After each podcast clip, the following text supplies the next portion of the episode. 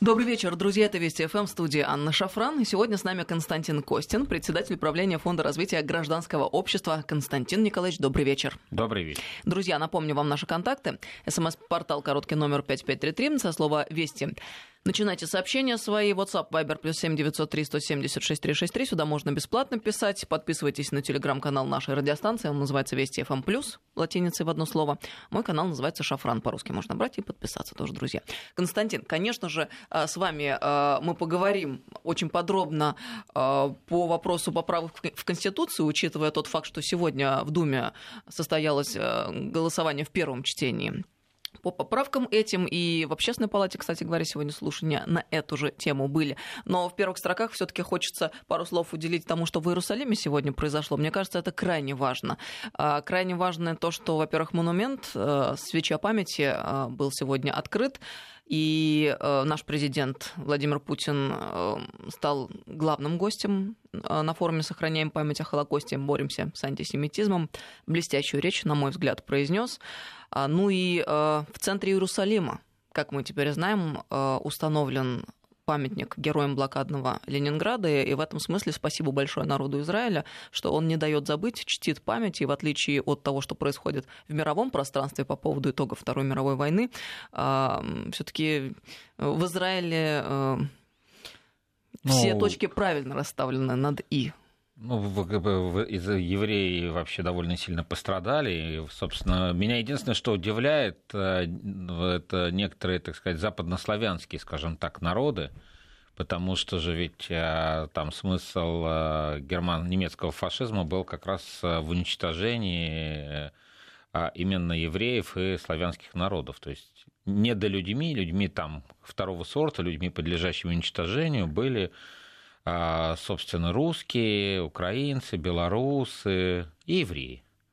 Собственно, вся вот эта политика геноцида, которая проводилась а, и в Европе, и на оккупированных территориях а, немецкими, немецкими фашистскими войсками, их администрациями, да, она, собственно, вот вокруг этого строилась. И конечно, отрадно, Израиль не может не чтить память, потому что Холокост там, у, него, у Холокоста есть совершенно конкретные виновные да, тех, кто это устроил, организовал, пытался идеологически обосновать, да, но и, и как бы, соответственно, понятна здесь и позиция Израиля, и позиция России, а вот то, что происходит, еще раз скажу, в некоторых, так сказать, а, бывших, в некоторых соседних странах, где преимущественно живут восто, восточные славяне, там да, вообще русские, украинцы, и белорусы. Один народ мы с ними. Да, ну мы, конечно же, один народ. Э, тут вопросов. Э, я же в данном случае говорю, что все равно странно. Да? То есть в этом смысле для там, э, среднего там, шумбанфюрера СС, я думаю, что украинец, что белорус, что русский, что еврей, это были примерно одинаковые. Ну, еще там были идеологические враги, коммунисты, там, да, и комиссары. Но если говорить про этнический подход, то, конечно же,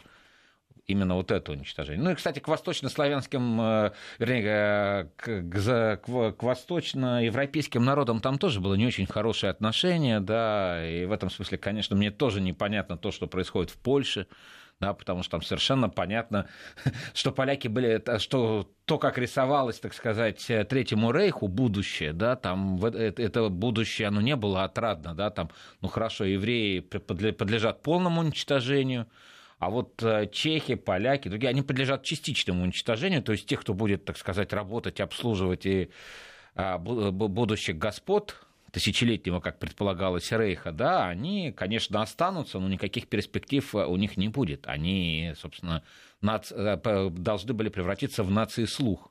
И то, что сегодня потомки этих а, людей, которые пострадали, кто-то там воевал, кто-то погиб а, во время различных этнических чисток, вот, э, себя ведут подобным образом, ну, это удивительное пренебрежение к собственной исторической памяти. Конечно, такое отношение к своему прошлому, его нельзя объяснить никакой политической конъюнктурой. Ты можешь быть политическим оппонентом современной России, тебе может это не нравиться но невозможно вот перейти через, э, переступить через такую тему, как э, уничтожение, порабощение, лишение любой исторической перспективы своего собственного народа. Вот это мне совершенно непонятно.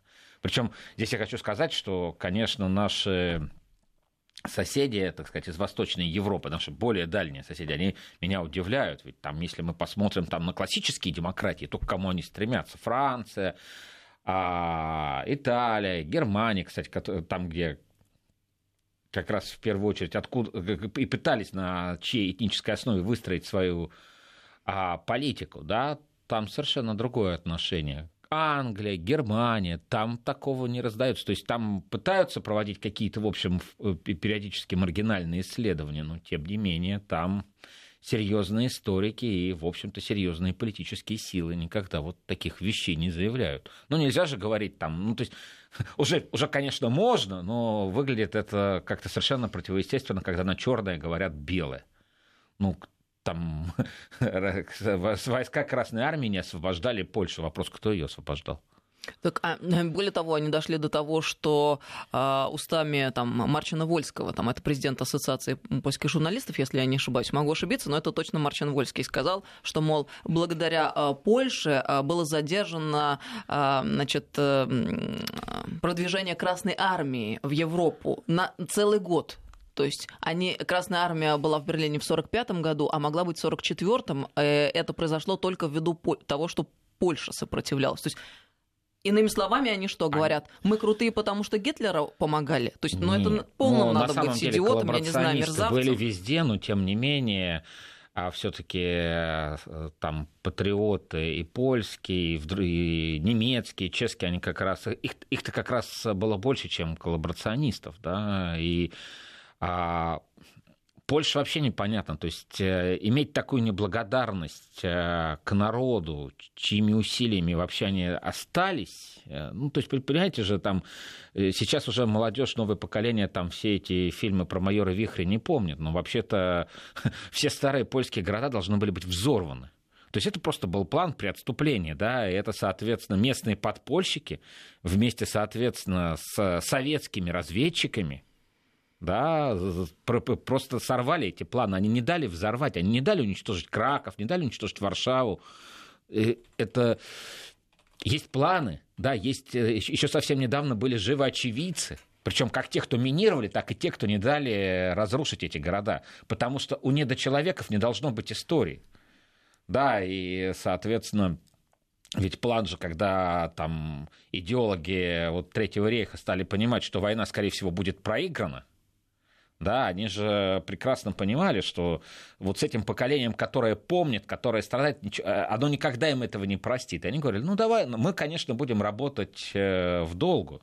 Да, вот эти все планы, которые там в какой-то мере были описаны нашим замечательным документалистом Юлианом Семеновым, да, вот там все знают его замечательную э, работу про Штирлица, по которой снят «17 мгновений весны», вот, но у него есть и другие документальные работы. Он очень много работал с архивами, да, и ему эти архивы были доступны не только в России, но и в других странах, да, и понятно, что э, и ресурсы финансовые, в том числе через различные банковские структуры, которые потом за это вынуждены были заплатить, я имею в виду швейцарские банки, переводились. То есть для чего, это, для чего нужны были эти средства? Для того, чтобы потом финансировать возвращение и обеление этой человеконенавистнической идеологии. А с чего начинается обеление этого всего? Да, с того, что, ну, вообще-то все было совсем не так, и непонятно, воевали они или не воевали, и то, не такие уж они плохие, и так далее. Да? То есть как бы вот, вот эта попытка забвения, попытка на черное говорить белое, это первый этап на самом деле вот, в оправдании геноцида. И в этом смысле почему так важна память о Холокосте? Потому что евреи, это израильский не народ не никогда не, не, не дадут только забыть, о Холокосте, да. о страданиях украинского народа. Славяне, Славян, цыгане, да. да. Но просто все, дело в том, что славяне, цыгане как-то получается, что не так громко заявляют и не так Слушайте, яро... как это не так громко? Это опять же, это, вот Россия Россия в этом смысле как страна, которая а, понесла наибольшие потери. Которая... 27 миллионов человек. Да. Несколько а, европейских это, стран. Это, это, это, это, это наш долг. Да, и в этом смысле как раз пример еврейского народа, пример Израиля с Холокостом, это хороший пример, как это, как это вообще должно быть. Да, вот да, я согласна с вами. И я считаю, что вот э, то, что начал делать наш президент, это крайне важно. Потому что, ну вот, понимаете, 20 лет назад в голову бы никому не пришло, что кто-то вот там скажет, что мы там задерживали продвижение Красной Армии. Так поляки в своей риторике сейчас до чего дошли? Фактически они уже близки к тому, чтобы освобождение Варшавы объявить траурной датой. Ведь так получается, исходя из ну, того, что конечно, они говорят? Конечно, наверное, да. Ну, а, причем я же говорю, эти документы Третьего рейха, они же не, засек... они, они не секретные.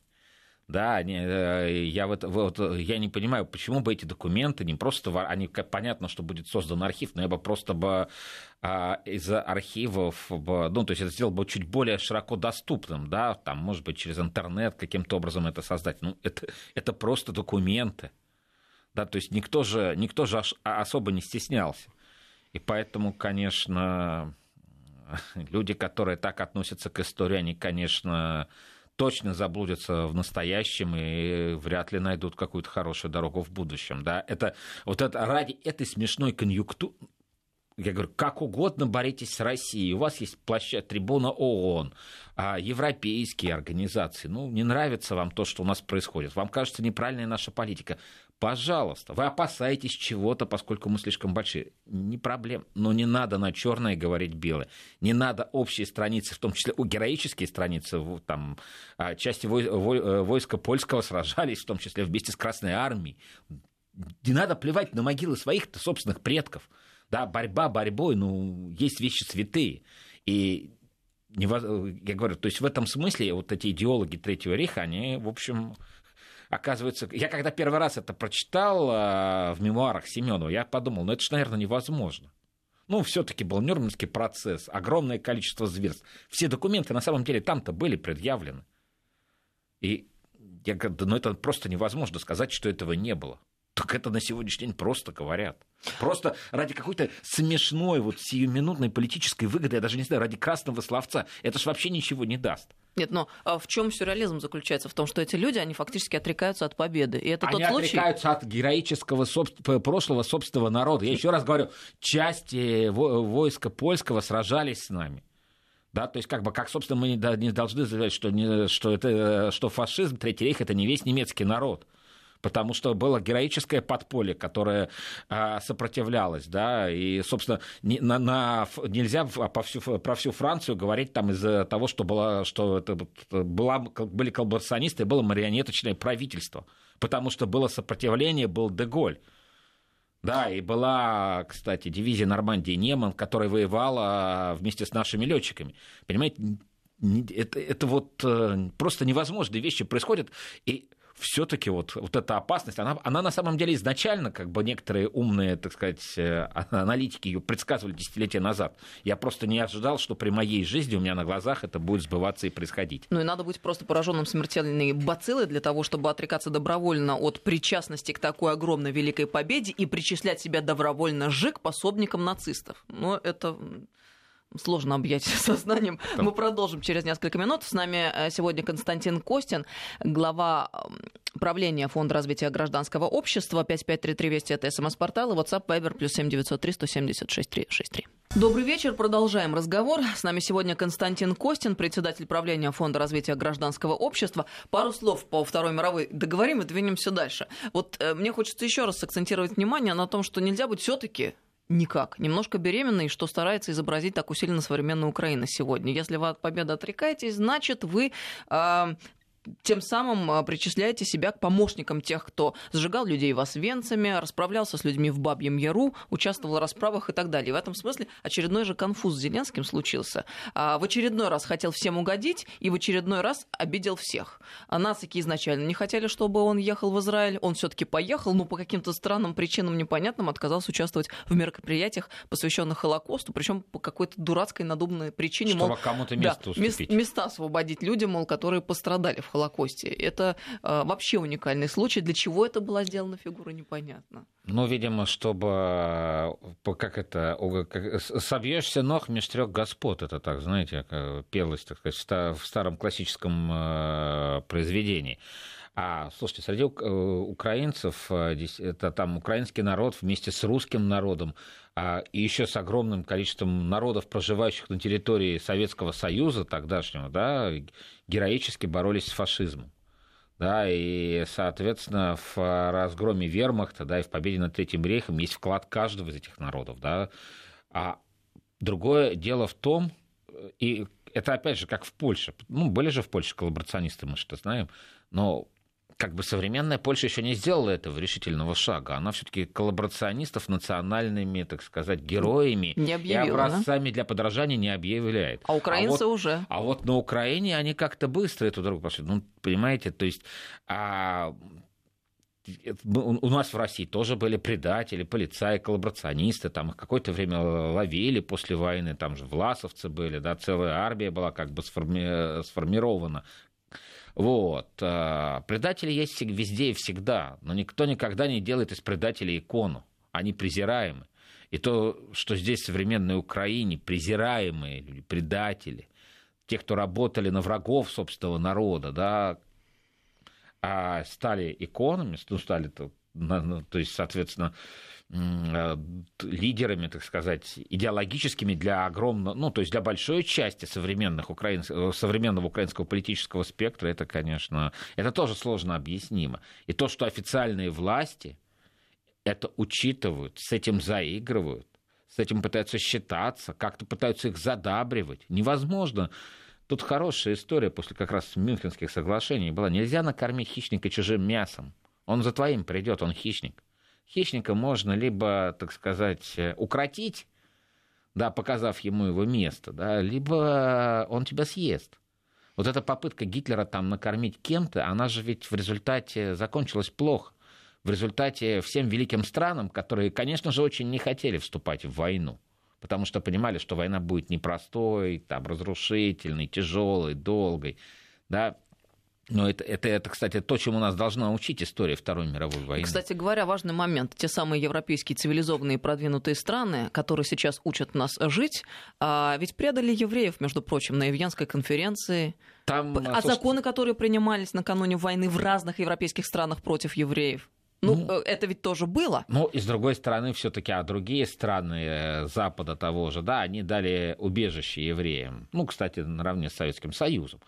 А, да, поэтому там не было уж такой прям совсем монолитной политики, хотя, конечно, славного-то вот там нет вообще ничего, да, и уж говорить, что мы такие были белые, пушистые, а два тирана, Сталин и Гитлер, пытались разорвать так сказать, несчастную Европу. Именно к этому вопросу. Нет, ну понятно, что сейчас пытаются рисовать такую картину, но хотя было все совершенно не так. Да? Мы прекрасно понимаем, э, э, там Сталину, у Сталина много прегрешений перед народом и перед народами самыми разными, да, но обвинить его в неадекватности невозможно. Он прекрасно понимал, насколько на тот момент Советский Союз был не готов к войне. И, соответственно, там о чем-то там договариваться с Гитлером, чтобы вместе куда-то нападать.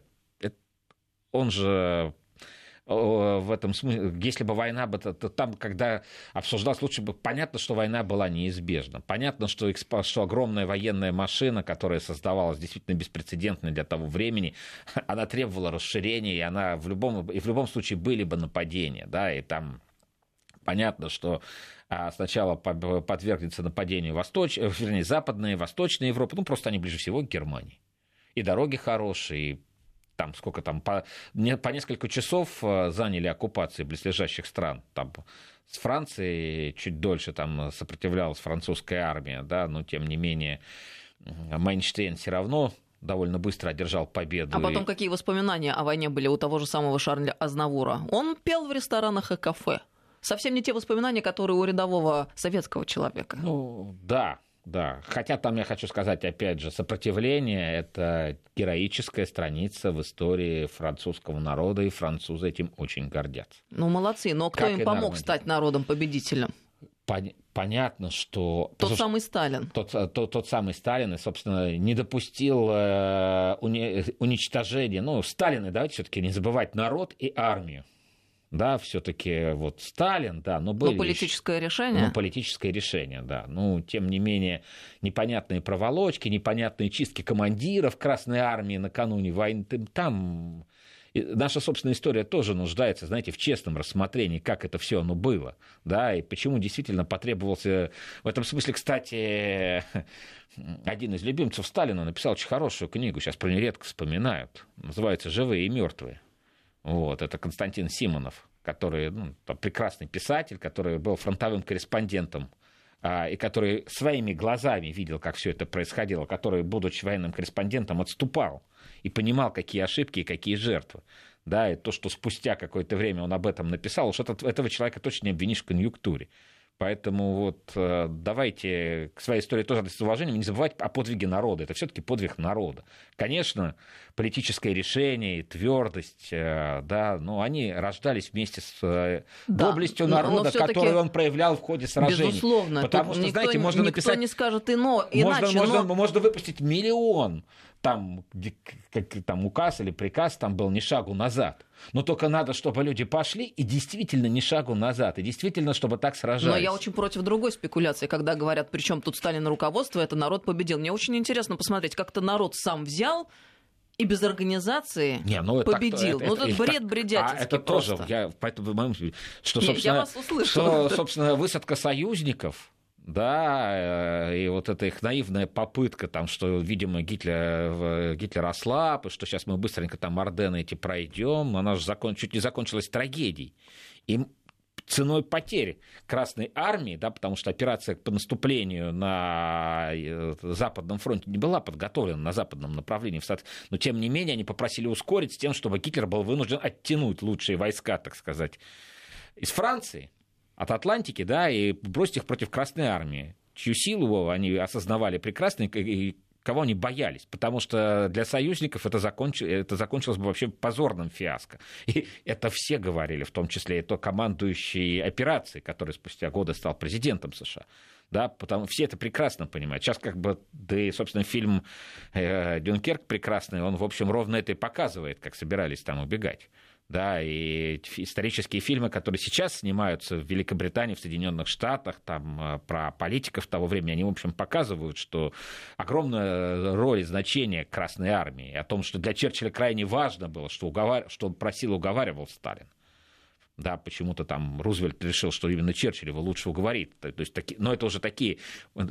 Сам факт того, что огромный вклад, в том числе в успех операции союзников, их высадка, да, она это заслуга Красной Армии, которая фактически без подготовки сходу пошла в атаку на подготовленные и хорошо укрепленные районы, да, про ту же Польшу речь, Чехословакию, там же огромное, у, у вермахта было время выстроить линию обороны, да, и, соответственно, Гитлер был вынужден большое количество частей оттянуть э, из Франции, да, где происходила высадка французов, с Нормандии, да, и бросить их, так сказать, против э, Красной армии. Поэтому, знаете, там это все понимают. Я говорю, меня в этом смысле удивляет, что вот как индейцы ведут себя наши бывшие соседи. Кстати, я по этому поводу вот очень хорошую, правильную вещь увидела сегодня в Инстаграме у Николая Старикова по поводу названия улиц на Украине. Тут же Зеленский очередную глупость сказал, что, мол, какая разница, как называется улица, как э, кому памятник. Главное, что по этой улице удобно ходить, а у памятника встречаются влюбленные. А, например, там он э, фотографию такую вывесил, там улица Романа Шухевича вот, с припиской а, Гауптштурмфюрера Романа Шухевича. Раз уж, мол, называете такими именами, то надо все до конца говорить ну, вместе да. с титрами. Ну, это, у, этого, у этого у меня нет вообще объяснения, я говорю. То есть так далеко, как Украина, даже пока Польша не зашла. Да. Понятно, что нынешний, так сказать, фактический правитель Польши подозревает, что Россия каким-то образом виновата в смерти его брата, хотя уже доказанной международной экспертизой, что самолет Качинского разбился из-за ошибок в пилотировании и метеоусловий что это вот такая попытка там во всем мстить России, ну, ну даже вот чувство кровной обиды это не повод а, топтать, а, растоптать историю собственного народа, героическую историю. Еще раз говорю, геро... там это, это, это же вот э, плюют на могилы собственных э, дедов, отцов. Это, это, это невозможно объяснить.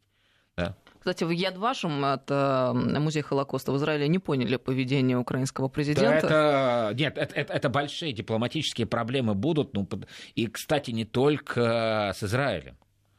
Потому что мы прекрасно понимаем, что израильская диаспора э, имеет хорошие позиции в большом количестве а, западных да. стран, которые для Украины являются эталонными и от сотрудничества с которыми она хочет выстраивать. Очень важное наблюдение. Да, да, и там, знаете, вот, так сказать, большие элитные группы, сконцентрированные вокруг, так сказать, крупных финансовых структур, э, которые возглавляют люди а, с определенными, так сказать, фамилиями, да, они, конечно же, посмотрят сейчас на все на это и Всемирный еврейский конгресс, я думаю, мимо этого не пройдет. Да?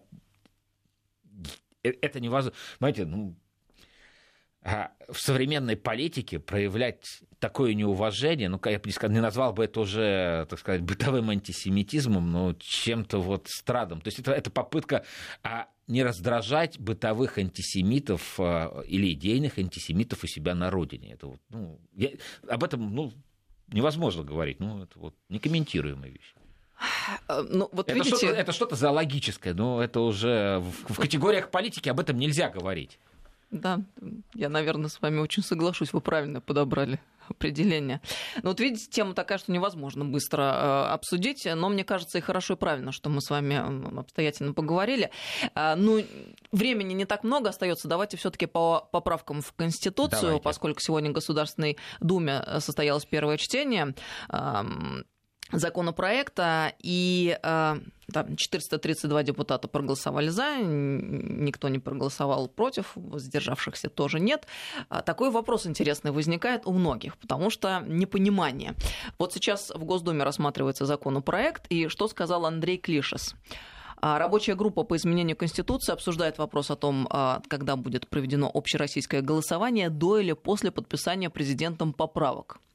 Клиша сказал еще раз. Угу. Повторюсь, сопредседатель э, группы. А пока этот вопрос обсуждается, он так сказал журналистам, а ранее глава Комитета Госдумы по госстроительству и законодательству, сопредседатель рабочей группы по подготовке поправок Павел Крашенинников в ходе заседания сказал, что голосование будет проходить после того, как поправки к основному закону подпишет президент.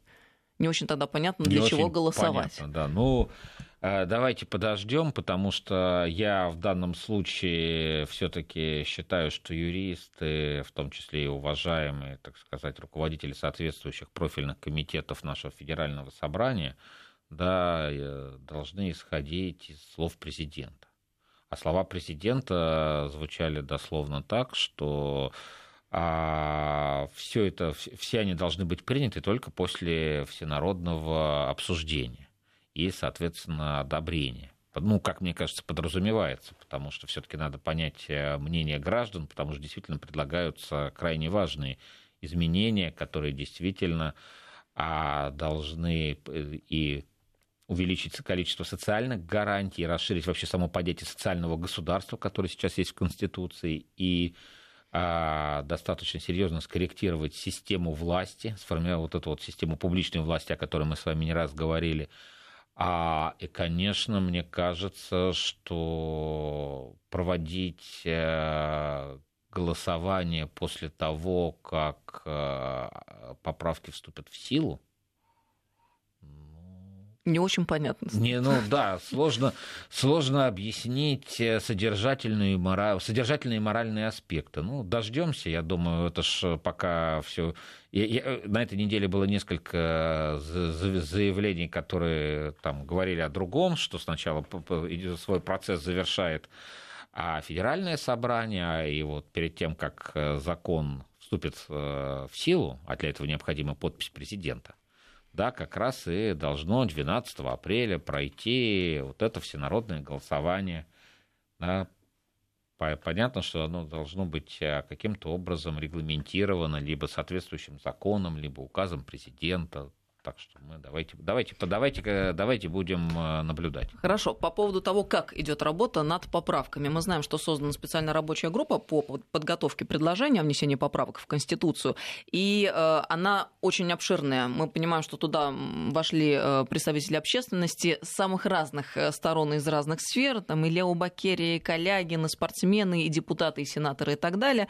В частности, Сергей Бурлаков, спортсмен-паралимпиец, он член общественного совета при при уполномоченном при президенте Российской Федерации по правам ребенка. Почему о нем говорю? Он недавно у нас в эфире был. Знаменитый человек, человек планеты. Это тот самый паралимпиец, э, который лишен четырех конечностей, который участвует там в марафонах, бегает на общих основаниях со всеми. То есть это действительно наша гордость и действительно герой. С ним Владимир Рудольфович Соловьев недавно большое интервью сделал, которое огромным спросом пользовалось. Короче говоря, теперь это герой и среди слушателей нашей радиостанции. Так вот, сегодня состоялись э, слушания в общественной палате. Он мне сразу после того, как они закончились, позвонил. А, рассказал о том, какие предложения вносятся, и в частности о том, а, что именно он предлагал.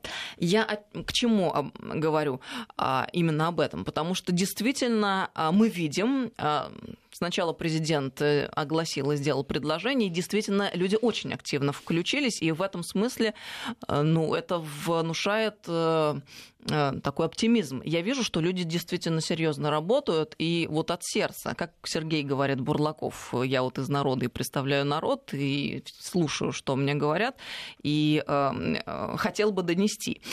А вот такие э, предложения, то есть мы понимаем, что, естественно, далеко не все войдет, но тем не менее. Там может быть дополнена а, там, статья 5 или что, может быть дополнена фразой «Россия многонациональная страна, основной язык русский». Почему, говорит, я об этом сказал? Потому что, как выяснилось, там, в некоторых селениях отдаленных, ну, в частности, под Ростовом, говорит, э, некое, некое муниципальное образование, а, где местные органы, а, значит, там работают люди, которые говорят только по-армянски, как выяснилось. Я пришел, говорит, и не понял. Я не поверила. Но, говорит, это э, Сергей в говорит, действительно, да, в России под Ростовом. Вы а. представляете? такой действительно есть. Я была крайне удивлена, но тем не менее, когда собираются люди и начинают обсуждать, послушайте, выясняют совершенно нет, послушайте, ну, удивительные ну, во-первых, вещи. Во-первых, все-таки тут нужны юристы, которые бы объяснили людям, что, во-первых, у нас государственный язык русский. У нас есть еще, помимо русского, э, там, по-моему, 24 государственных языка.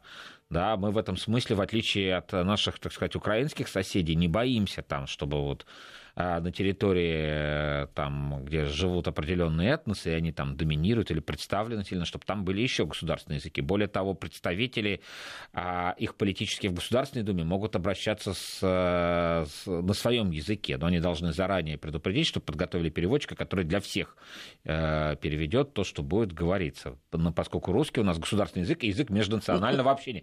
Органы власти органы власти Российской Федерации должны использовать всегда и преимущественно, в первую очередь, именно государственный язык.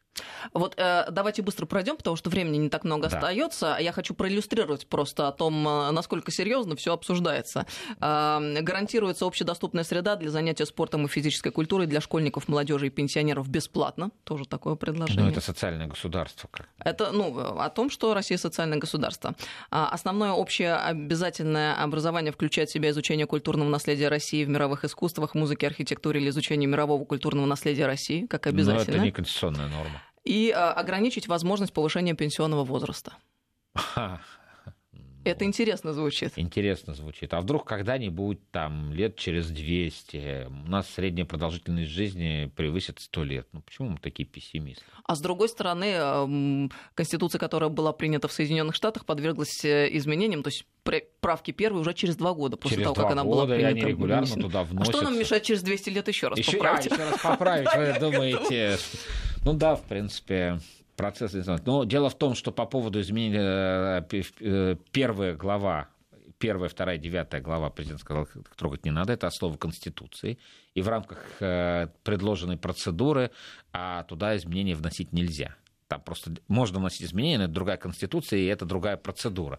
И поэтому определение государства Россия, а также то, кто там проживает, и кто мы есть, и какая цель государства – да, это все-таки первая глава. Ну, смотрите, это то, что обсуждают люди в общественной палате, да. а теперь то, что депутаты. Давайте. У нас очень мало времени, вот полторы минуты, надо бы уложиться. Прозвучало, Давайте. в частности, сегодня такое мнение, почему бы депутатов не наделить правом не только назначать министров, как это предусмотрено поправками, предложенными президентом, но и снимать их с должности. Это было бы логично, потому что если они а, утверждают, то, э, как э, говорил Игорь Лебедев сегодня, а, логично было бы дать право и хотя бы делать представление президенту вот о снятии снятия из должности. Вот делать президенту представление для того, чтобы он воспользовался правом негативного контроля, я думаю, это возможно. потому что, в конце концов, э, пока у нас большинство у одной партии, но мы с вами не уверены, что через раз такая ситуация будет 100 лет. Может, она 70 лет будет, а потом поменяется да, и, соответственно, тогда, если просто большинство парламентское распадается, которое обеспечило представление этих людей и их наделение полномочиями, то все-таки должна быть какая-то процедура, которая, конечно же, предусматривает, э, ну, по сути, фиксирует, что нет теперь единого мнения у этого большинства по поводу дееспособности того или иного министра, заместителя премьера или премьера. И э, кратко... А президент уже пусть решает. Э, после голосования по Конституции нас ждет затишье политическое или, наоборот, месяц или, может, даже год реформ? Как вы думаете? Я думаю, ну, я думаю, никакого затишья не будет. Я думаю, что все после... только начинается. Все только начинается, конечно. У нас, нас ждет вами... очень много интересных событий событий политических. А, опять с вами, как всегда, не хватило времени, но это хорошо, есть о чем говорить. И что обсуждать, Константин Костин с нами был сегодня в студии, председатель правления Фонда развития гражданского общества. Константин, спасибо большое. Спасибо вам.